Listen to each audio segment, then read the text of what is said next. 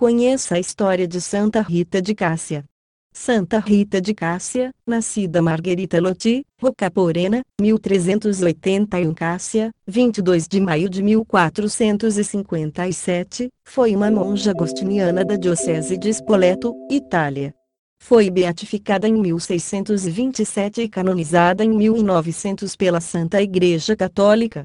Santa Rita nasceu em 1381 na cidade de Roccaporena, um pequeno subúrbio de Cássia, Úmbria, Itália.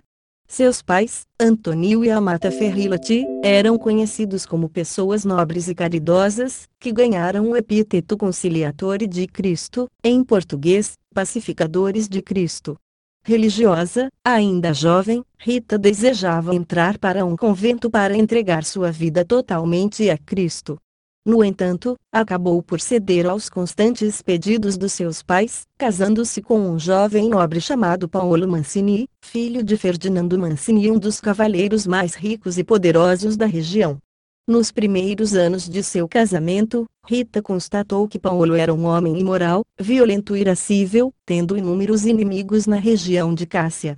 A santa, no entanto, não desanimou, mas, por amor a Cristo, suportou seus insultos, abusos e infidelidades por muitos anos, orando a Deus e aos santos, em especial, São João Batista, Santo Agostinho e São Nicolau de Tolentino, a quem tinha especial devoção, por sua conversão. Com o tempo, Paolo acabou por mudar de vida, tornando-se um bom marido e renunciando, por ela, a uma antiga disputa familiar conhecida na época como La Vendetta. Com ele, Rita acabou tendo dois filhos, Gian Giacomo Antônio e Paolo Maria, os quais pôde criar na Santa Fé Católica. Inesperadamente, no entanto, Paolo foi brutalmente assassinado por um homem chamado Guido, membro da família dos Chiqui, adversária dos Mancini, intensificando o sofrimento de Rita, que muito cedo tornava-se viúva. Mesmo agora estando sozinha agora para cuidar de duas crianças pequenas, Rita deu um perdão público durante o funeral de Paolo aos assassinos de seu marido. O irmão de Paolo, Bernardo, no entanto, tentou convencer os filhos de Rita a se vingarem da morte do pai quando estes cresceram, convencendo-os inclusive a aceitá-lo como tutor e abandonar sua casa com Rita para ir morar na mansão dos Mancini. Rita, temendo que seus filhos perdessem suas almas, tentou persuadi-los a voltar atrás, mas sem sucesso.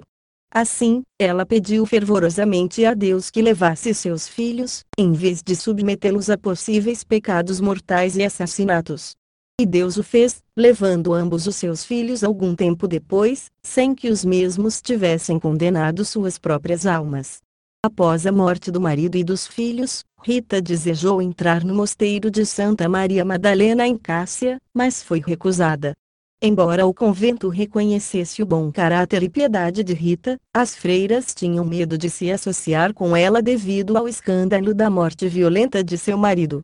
Novamente recorrendo à oração, Rita implorou a Deus para que a admitisse no convento. E assim foi feito. Numa noite, Rita foi transportada por seus três santos de devoção para dentro do convento em Cássia, mesmo com todas as portas fechadas. Pouco tempo depois, foi admitida pela Madre Superiora. Uma vez religiosa, Rita entregou-se ainda mais à oração e dedicou-se à tarefa de estabelecer a paz entre as partes hostis de Cássia, tendo conseguido, por exemplo, resolver o conflito entre os Chiqui e os Mancini, que lhe custara tanto seu marido, quanto os seus filhos. Através da oração constante, Rita fazia muitos milagres, sendo talvez um de seus mais ilustres, a cura de seu cunhado Bernardo, quando este foi infectado pela peste negra que invadia toda a Europa da época. Exemplo de mãe, esposa e religiosa, Rita permaneceu no mosteiro de Santa Maria Madalena, vivendo pela regra agostiniana, até sua morte por tuberculose em 22 de maio de 1457. Outros fenômenos extraordinários da vida de Rita. A chaga de Cristo na testa. Quando Rita tinha aproximadamente 60 anos de idade, ela estava meditando diante de uma imagem de Cristo crucificado. De repente, uma pequena ferida apareceu em sua testa, como se um espinho da coroa que circundava a cabeça de Cristo tivesse se soltado e penetrado em sua própria carne. foi considerado um stigmata parciale pelas autoridades romanas, isto é, um sinal externo de sua união com Cristo até a morte dela em 1457. Na hora de sua morte, as irmãs do convento banharam e vestiram seu corpo para o enterro. Elas notaram, no entanto, que o ferimento na testa continuava o mesmo, com gotas de sangue refletindo luz. Milagre das abelhas. No dia seguinte ao batismo de Santa Rita, sua família notou um enxame de abelhas brancas voando ao seu redor enquanto ela dormia em seu berço. No entanto, as abelhas entraram e saíram pacificamente da boca sem causar nenhum dano ou ferimento. Em vez de ficar alarmada por sua segurança, sua família ficou perplexa com essa visão. Isso foi tomado para indicar que a carreira da criança deveria ser marcada pela virtude, amor aos sofrimentos de Nosso Senhor e a vida interior. O milagre das rosas. Quando Rita já estava acamada no convento, perto do fim de sua vida, foi visitada por uma prima de Roccaporena. Ao chegar lá, a mesma perguntou a Santa Rita se ela desejava ver algo de sua antiga casa. Rita respondeu pedindo uma rosa do jardim. Era janeiro, estação em que não há rosas em Cássia. No entanto, quando seu parente chegou na antiga casa de Rita, uma única flor rosa foi encontrada no jardim, e sua prima trouxe de volta para Rita no convento. O corpo incorrupto. Após seu enterro, o corpo de Santa Rita foi exumado 3 vezes. Antes de sua beatificação, em 16 de julho de 1627, por ato do Papa Urbano VIII, o corpo foi cuidadosamente examinado e achado perfeitamente como no dia de sua morte, com a pele e apresentando ainda sua cor natural.